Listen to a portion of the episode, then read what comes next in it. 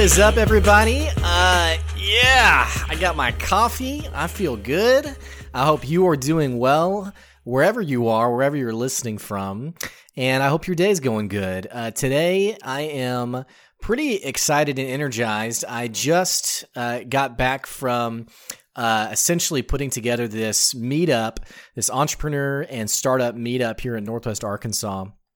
And essentially, what happened was I, I, noticed that there really wasn't a way for people to connect, and and really, if you've ever been in the entrepreneur journey, you would know that it is just kind of super. Well, it's two things really. First of all, it's kind of lonely, which isn't not like the sexiest thing to say about entrepreneurship, right? Because all you ever hear about is the stories of people who became like mega millionaires. So anyway, it is kind of lonely. I mean, you aren't really around very many people in general, but also beyond this, uh, it's it's also a it's it's it can be hard to be around people who treat you seriously, who are like, "Oh, you're an entrepreneur. Like, what went wrong, right? Or like, what happened to you, or you know, whatever the case may be." I realized we just didn't really have something locally for entrepreneurs to connect and just, uh, you know, just to share wisdom with one another, just to help each other out. So, organized a meeting today. Uh, happy to say that we had about 10 people who showed up for that meeting. Uh, pretty exciting stuff, and it's only going to grow from here. But that's it's actually not the point of my my conversation today. Today, I've been thinking about something, and that's that's essentially why are Fortune 500 companies dying? Which you may not realize that that's the case. In fact, if we look back in history, we would see that Fortune 500 companies had a lifespan from, from inception to bankruptcy. These companies had a lifespan of about 50 years. What's really staggering is that nowadays, the latest data is telling us that these companies only have about a 12 to 15 year lifespan before they cease to exist. In fact, if you ever read the book, a really great book for you to check out, it's called Good to Great by Jim Collins. And essentially what it is, it's a look at all of the major companies who made it compared to ones who were just in the, in the time frame were just as successful that had these monopolies that were incredibly known at the time, but then now to this day no longer are around. In fact, what's really interesting about the book is that it even mentions companies that today are no longer around. And so whenever it talks about, you know, these pristine companies, some of them aren't around anymore. You know, Circuit City it talks about. There's no Circuit City anymore, right? I mean, it's totally gone. But what's really staggering is you have companies that, you know, they're on this list because they're incredibly profitable. If you're not familiar with the Fortune 500, it's essentially it is the 500 most successful companies in the United States. It's the most profitable companies. So as you could guess, Walmart, we call it Fortune number 1. Love it or hate it, Walmart has figured out how to be successful. In fact, it had a span of time where it went from 20 billion to 200 billion dollars in, in in in gross revenue. I mean, it it was growing at a phenomenal rate, and so it's it's. In fact, if you think about where you live, you could probably think also about how close there is a Walmart store to where you are. So, understandably, it's Fortune 1. You also see plenty of other companies that are on that list. You have Tyson, you have JB Hunt, uh, also, which are companies in, in my area. You have companies like Amazon, which just expanded from its first location, I think it's over in Seattle or somewhere in the Northwest, to it announced today that it is uh, it is uh, creating a second headquarters over in New York City, and I think it was called Crystal Lake or Crystal City, somewhere in Northern Virginia. And so you have these companies that continue to grow, continue to do well. And here's what would be shocking to think about. Can you imagine a day when Amazon ceases to exist? Can you imagine a day when Walmart is no longer around? Can you imagine a day where, you know, you're telling your kids, "Oh, I remember when Walmart was massive." And your kids are like, "What's Walmart?" I mean, like imagine if they were saying, "What's Amazon?" What? Huh? I mean, that's kind of what it is today with Sears, right? I mean, somebody mentioned Sears and people I'm I'm a millennial. I'm I'm uh, I'm proud to say I'm a millennial, or I don't know how proud I am actually, depending on you know. By the way, it's not really fair to talk about millennials because millennials it's like a 20 year range of millennials. So I digress. But when someone talks about Sears today, we really have no concept of what Sears is like uh, because it's been so out of the picture for so long. And then today, it's continuously announcing the closure of stores. In fact, there's some controversy around the current CEO really just enabling the strategy to liquidate the store as fast as possible. Now, years ago, a decade ago, longer than a decade ago, Sears was the company it was the company where they had something called the Sears magazine. And it was almost like, uh, you know, think about Black Friday, for example, when all the ads come out for Black Friday. You know, Walmart puts it out, Best Buy puts it out, Target puts it out. They put out the Black Friday ads. They actually put it online. And what happens is you can get on there and you can see what are the deals going to be. What are, what are the deals that are going to be out for Black Friday? It's pretty exciting, right? Well, Sears had something similar. It's called the Sears Magazine. And when you got it in the mail, it essentially had all of the things that they would be offering. And it was kind of exciting, right? It was kind of like Christmas. It was like, ooh, what does Sears have now? Sears was such a titan at the time. In fact, it had an opportunity to get into the digital space before Amazon even did. In fact, it had the capital. I mean, Jeff Bezos was, he was shipping books as Amazon out of a garage, right? He didn't have the capital that Sears had. And yet Sears missed the opportunity. They fell into uh, essentially they they fell into being this no-name company where no one really talks about them. No one ever really goes to Sears anymore. I think the only products that people are still aware of from Sears are their major appliances, like a washer and a dryer, right? Other than that, you never hear anyone say, Man, I just can't wait to see what Sears has this year or this holiday season. Man, I can't wait to go check out Sears. It doesn't, it doesn't exist, right? In fact, I don't even know how many locations there are.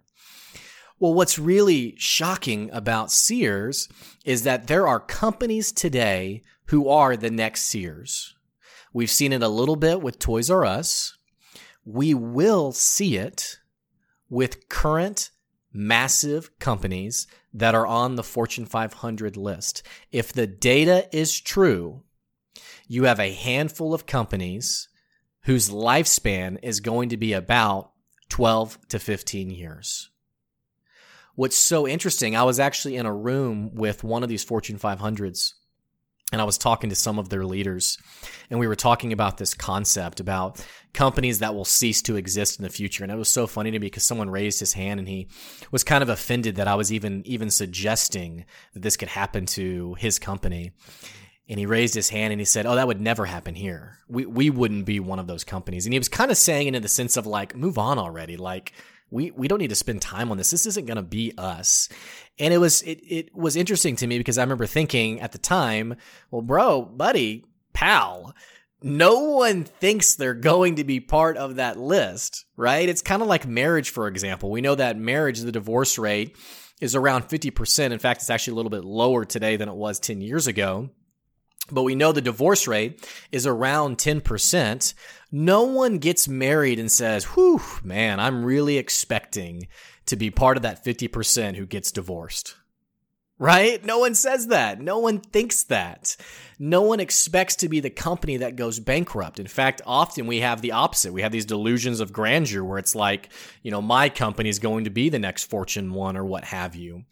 And it's interesting to me that so many companies are unwilling to face the problems that they have, and they're unwilling to recognize that there is a clear path to bankruptcy if they don't resolve their problems.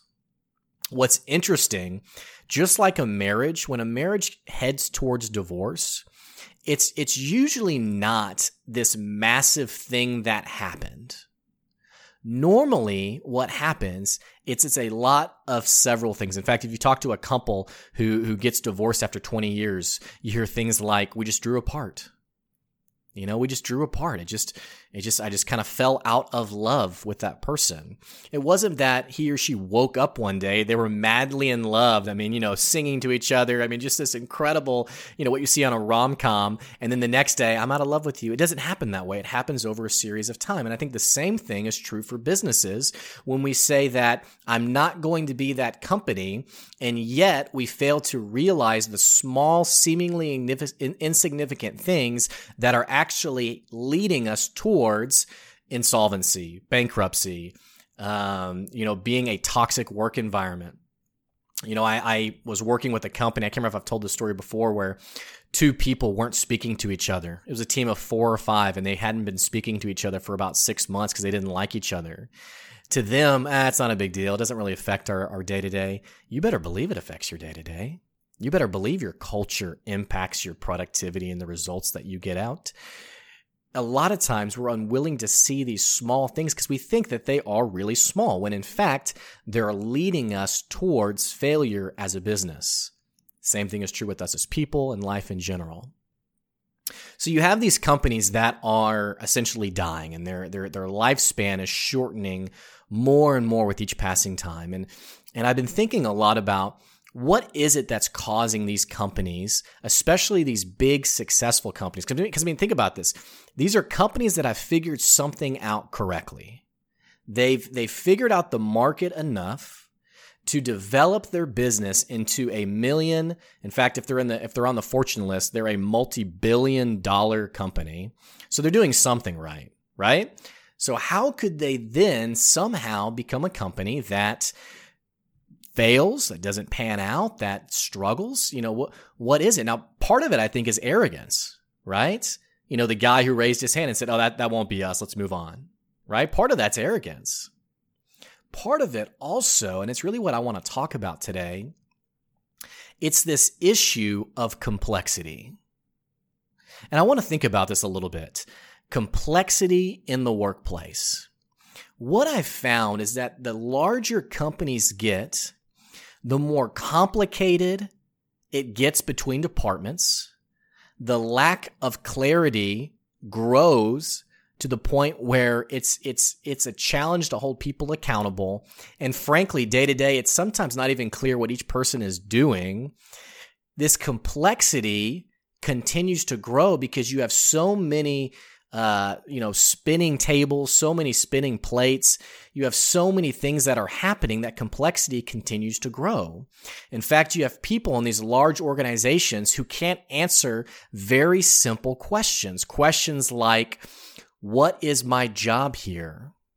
What is expected of me? How am I going to be rewarded?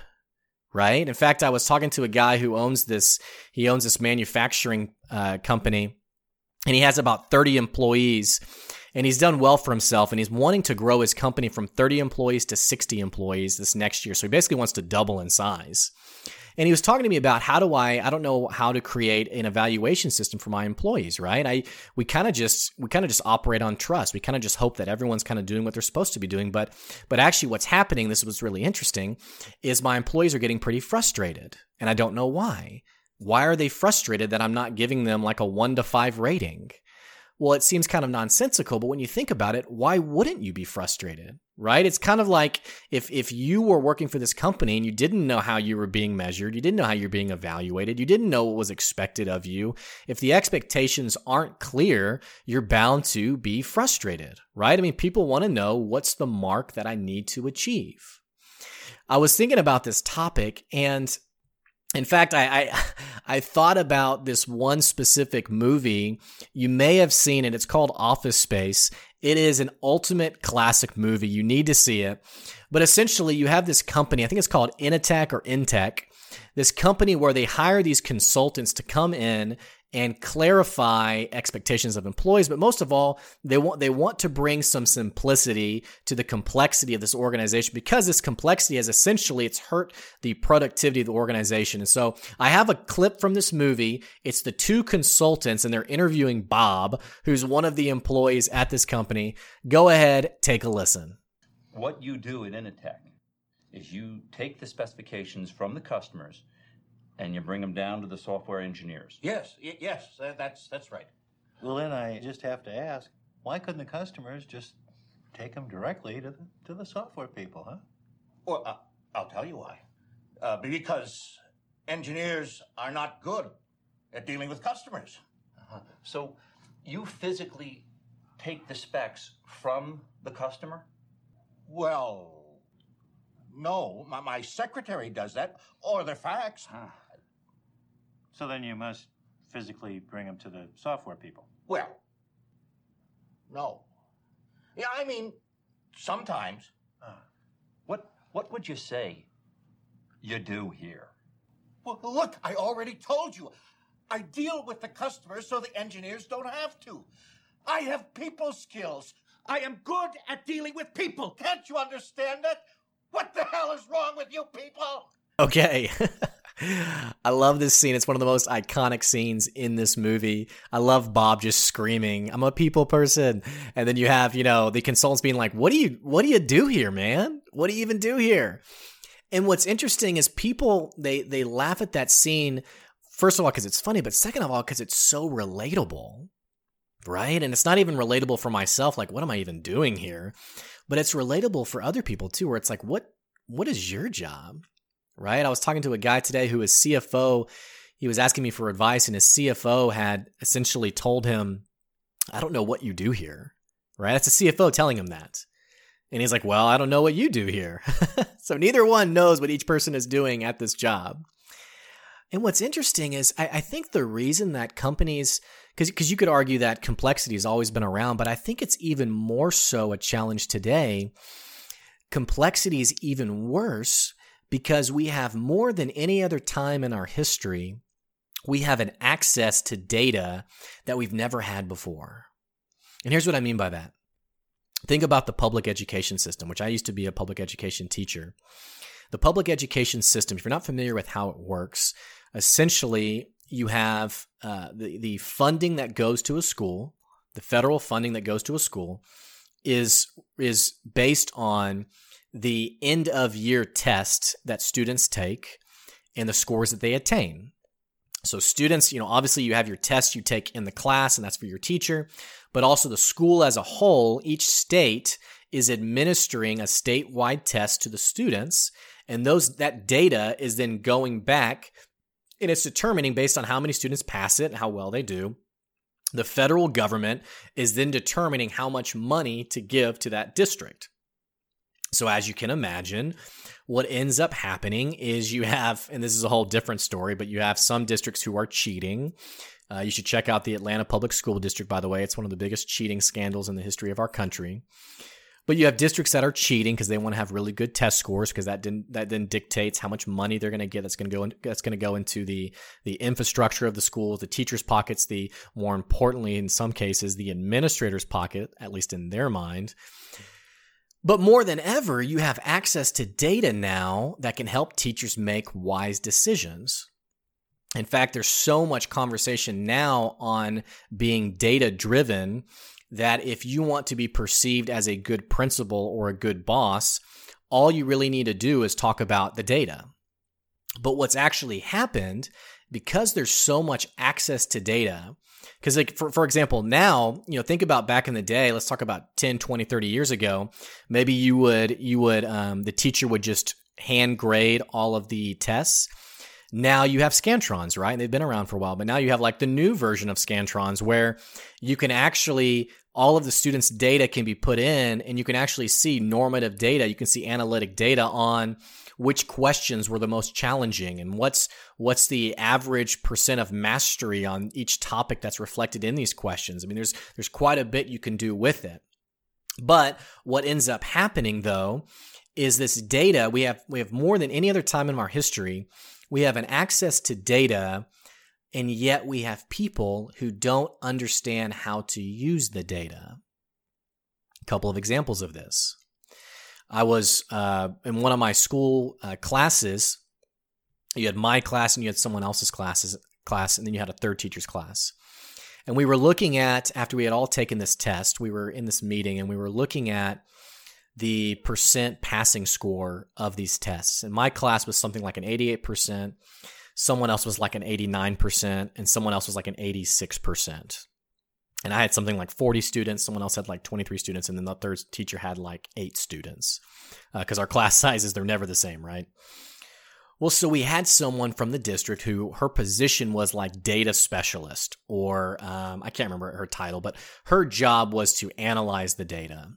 And so we're in this meeting, and so we're looking at the test scores, and she's saying, "Oh, Mr. Benz, your percent is here, and Mr. So and So, your your percent is here, and uh, so we need to be doing what you're doing, and Mr. Benz, you should stop doing what you're doing, right? And so you're you're making education decisions based on these percentages.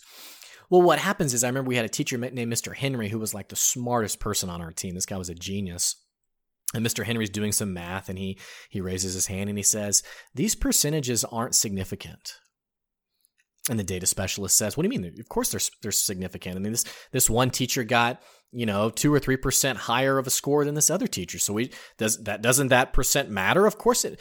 And and he was like, "No, no, they're not they're not statistically significant. Which if you're not familiar with statistics, significance essentially it essentially means is there a difference, a significant enough difference." That shows that the factors leading to those scores that, that, there was actually something that one teacher did that was better than the other teacher. In other words, if if two numbers are not significant but they are different, then it's just random chance or it's just external factors that you can't really account for. And so significance essentially is showing that there really is a significant difference between these scores. So he's done this math, he's he's analyzed the data, and he says they aren't significant, significantly different. They, they might they may as well be the same number. Well, the data specialist did not understand the term significance and did not understand what he was saying. She thought that he was just saying the numbers are not different. And she's like, they are different. One's 2% higher than the other. I don't understand. And I realized in that moment, oh my gosh, this woman who is the salaried staff person, who's the data specialist, does not understand data. And the complexity that comes with that is think about all the, the decisions that are made because we use data inappropriately.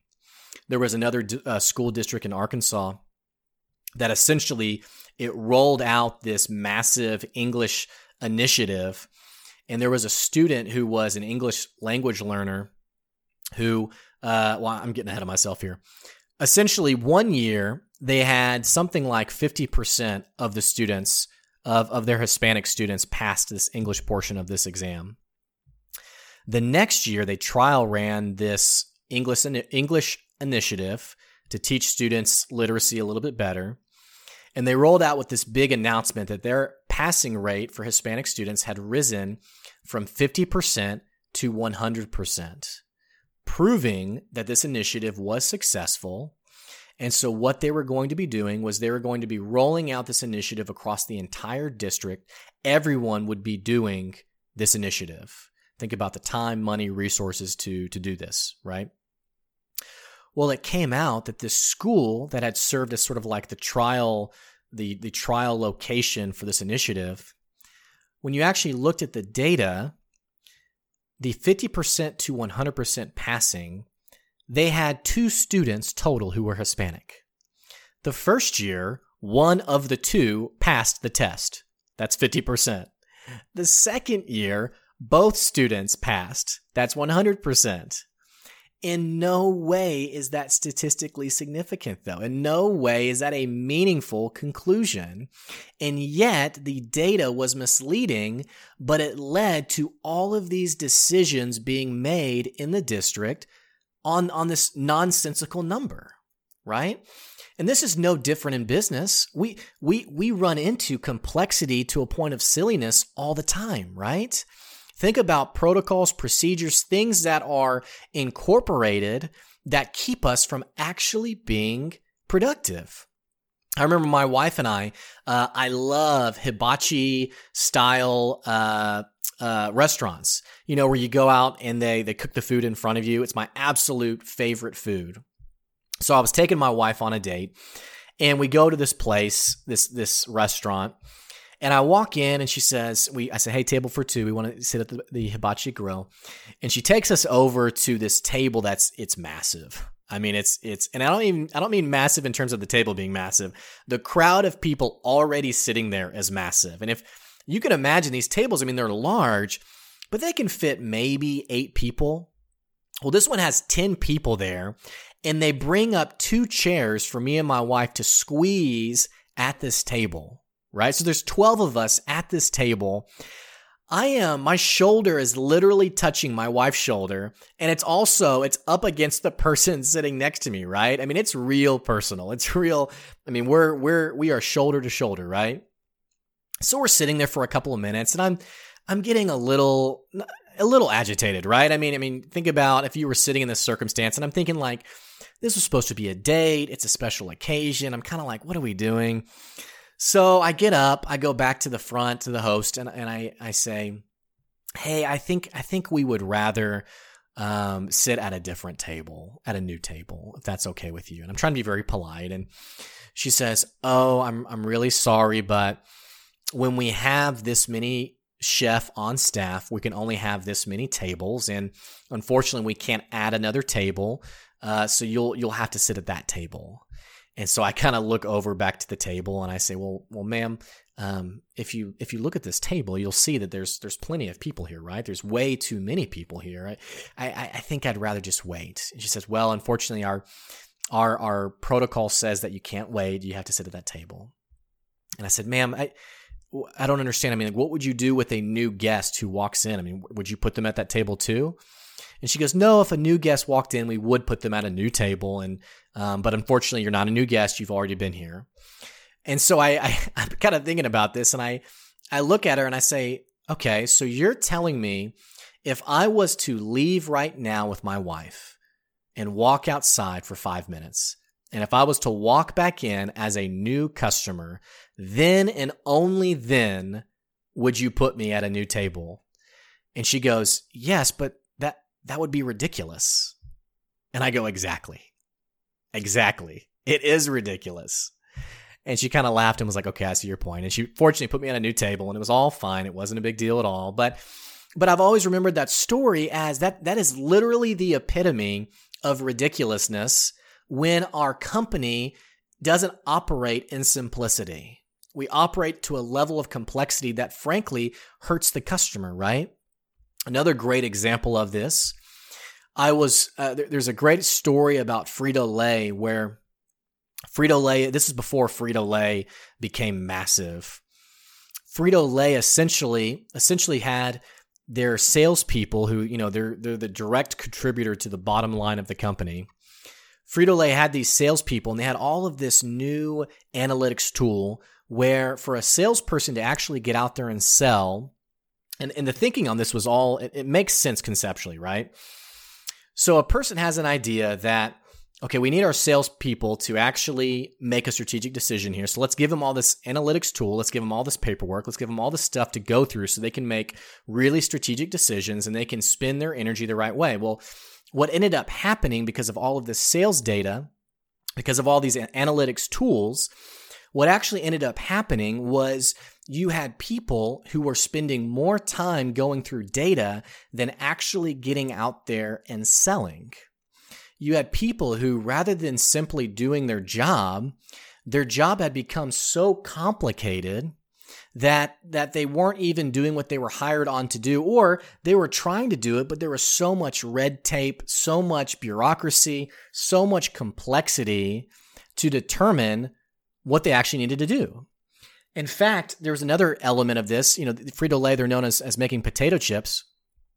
When it came to quality assurance there also were all of these hoops that you had to jump through to actually make sure that the chips were of good quality well, a new CEO came in, and when this guy came in, he essentially said, "Okay, this is ridiculous. I mean, we have we have we have stacks of paperwork beyond paperwork beyond paperwork. There's so many steps. I want to throw all of this out. I want to throw out all of the analytics tools. And what I want to do is I want salespeople to actually get out there and sell. I want to get people back to selling. Furthermore, when it comes to the quality of our potato chips, if there's anyone, I want to install a button on the line. And if anyone sees a chip that is of low quality or not up to our standards, I want that person to have the autonomy to be able to press the button and stop the whole line and get rid of that chip. Kind of makes sense, right? I mean, it, it's let's let's clean up the complexity and make it happen. Well, here's what's shocking about this story all of the executives who were already there when this person came in, you, you would hope that they'd be like, that's such a great idea. I love that idea. Absolutely. Let's do it. But instead, you had this level of arrogance where they were unwilling to see that their complexity was damaging their productivity. So, what actually ended up happening was you had a large portion of the executives who actually went on to resign because they were like, You're going to ruin this company. You seem like a great guy, but I can't get behind this. This isn't going to work. You're nuts. We've, eh, you know, this is my all time favorite. We've spent all of this money on, on these tools. We're not getting rid of them now, right? So you have these executives who tender their, their resignations and the CEO instills these new policies. You know, if you're a salesperson, get rid of the paperwork. I just want you to get out there and sell. And if you're a person on the line, I want you to be able to just press this button, stop the line, keep our chips high quality. And the fascinating thing that happened is it just, as he put it, it just, it just empowered the people. It unleashed the power of his people. Their market share grew. Their revenue grew, their net revenue grew. I mean, this company became hugely profitable and successful to now the Frito Lay company that we know today. All because he was willing to provide some clarity to the complexity, right? A friend of mine, he always loves to quote, I think it's Andy Stanley who talks about what's the number one quality that people look for in leadership. And you would think the thing is charisma, right? I mean, think about in fact, if you look at job hires, the person who is more charismatic often gets the job over the quiet, more introverted person. The charismatic person is often overestimated. The the introverted person is often underestimated. Love it or hate it. It's just it's just the way it is, right? Well, uh, apparently, what Andy Stanley was talking about was the number one quality above anything else is not charisma; it's clarity. And a good leader, a good boss, is capable of bringing clarity to his or her people. What are we even doing here? How does this work? What's everyone's roles? How does my work contribute to the bottom line of the company? Or how does my work help the customer, even if I'm two, three, four steps detached from the customer? Why does my work matter? I'll never forget, I used to be an adjunct professor at the U of A, and I was teaching a class on ethics. And I had this woman in my class, and she was talking about how she felt very unethical because she was working for this company where she literally did not, and this, this is seriously, this is a true story. She did not know what her job was. She had no idea, no clue.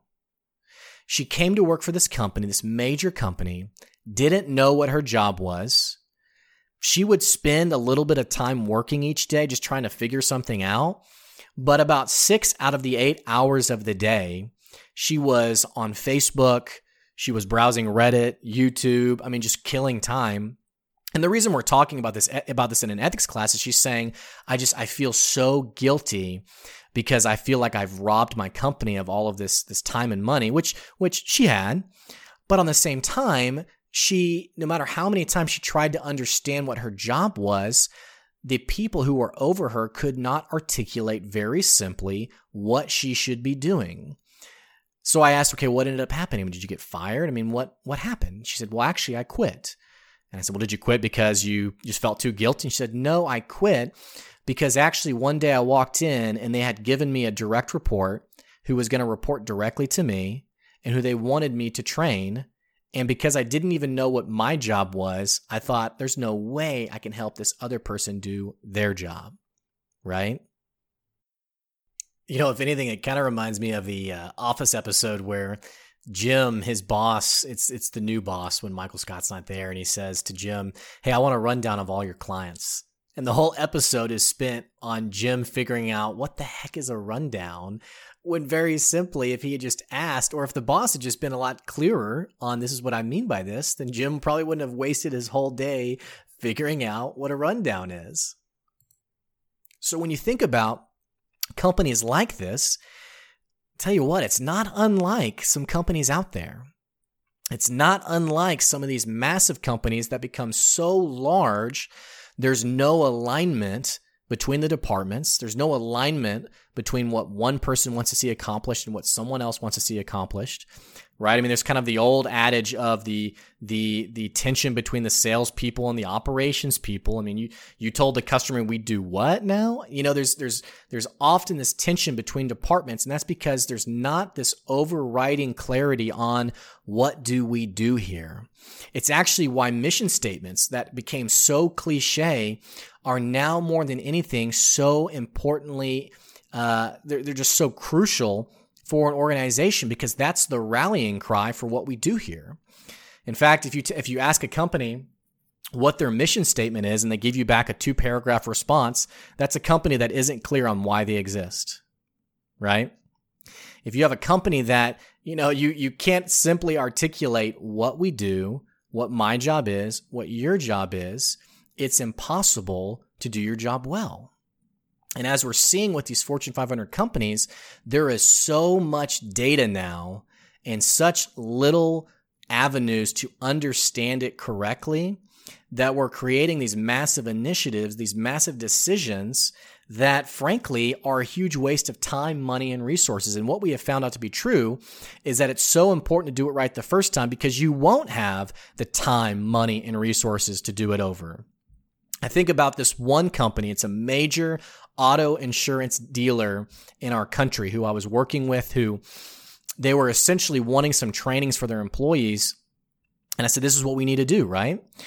Well, they come back and say, well, it's not that simple, yada, yada. And so they wanted us to change it some more. It's like, okay, we'll, we'll fix it. We'll work on it. We'll, we'll come up with this solution instead. Well, it doesn't really work. And here's why. Well, what was so interesting was this, this discussion phase of, of going from the initial conversations to actually incorporating the actual work, the problem got so complicated in their mind. It got so complicated that actually, after about a year, it took literally a year to get to the point where we actually didn't get the contract. But I remember telling my boss, I think this is a good thing because these people are so lost in complexity. I don't know how much of an impact we would have made. And stuff like that is not uncommon for companies. So if you're listening today and you're thinking about, you know, maybe you're maybe you're on one end of it where you're you're running an organization, you're you're running your business. Man, I want to challenge you to think about is there simplicity in my business or is there complexity? Doesn't mean that your work isn't difficult or challenging, but is there simplicity? Meaning, do my people know what's expected of them? Do they know why we're here? Do they know why our work matters? And if you're someone on the other end of it, you're an employee in a job or or you're somebody who you know, you're finding yourself saying, in fact, I was thinking about my, my brother-in-law who was working for this boss, who I think the boss ended up getting let go, but he was talking about his job and he was saying, yeah, some days I walk in and I don't, I just don't even really know what I'm supposed to be doing here. And I was listening to this thinking like, oh, that is so bad. That is not good. You know, they've wronged you, right? And it's, it's not on him to fix that. It's on his boss to be really clear about what they should be doing, right? I mean, think about all the lost productivity that comes in that. So if you're on that side of it, I want to challenge you to be candid and direct and simply say, look, I don't know what I should be doing here. Frankly, you might have a boss who responds incorrectly to that. They may take it personal. They may respond inappropriately. But for your own sanity, for your own, you know, peace of mind, if you don't have that clarity, you have to fight for it. You got to be assertive for it whatever side you fall on, whether your business is a small business or a, a, a, major company, you have to bring simplicity to your people, or you'll be one of the you'll be one of the companies that's part of the statistic, right? The 12 to 15 year lifespan. If you're a smaller company, it's probably less. All I know is for my company, I don't want to be part of that statistic. I want to try to make it as clear as possible what we're doing and what we're accomplishing. Thanks for listening, guys. Uh, enjoy the holiday season. We got Thanksgiving coming up. Spend some time with your family, your relatives, your friends, what have you. Uh, I appreciate you listening, and I'll catch you later. See ya.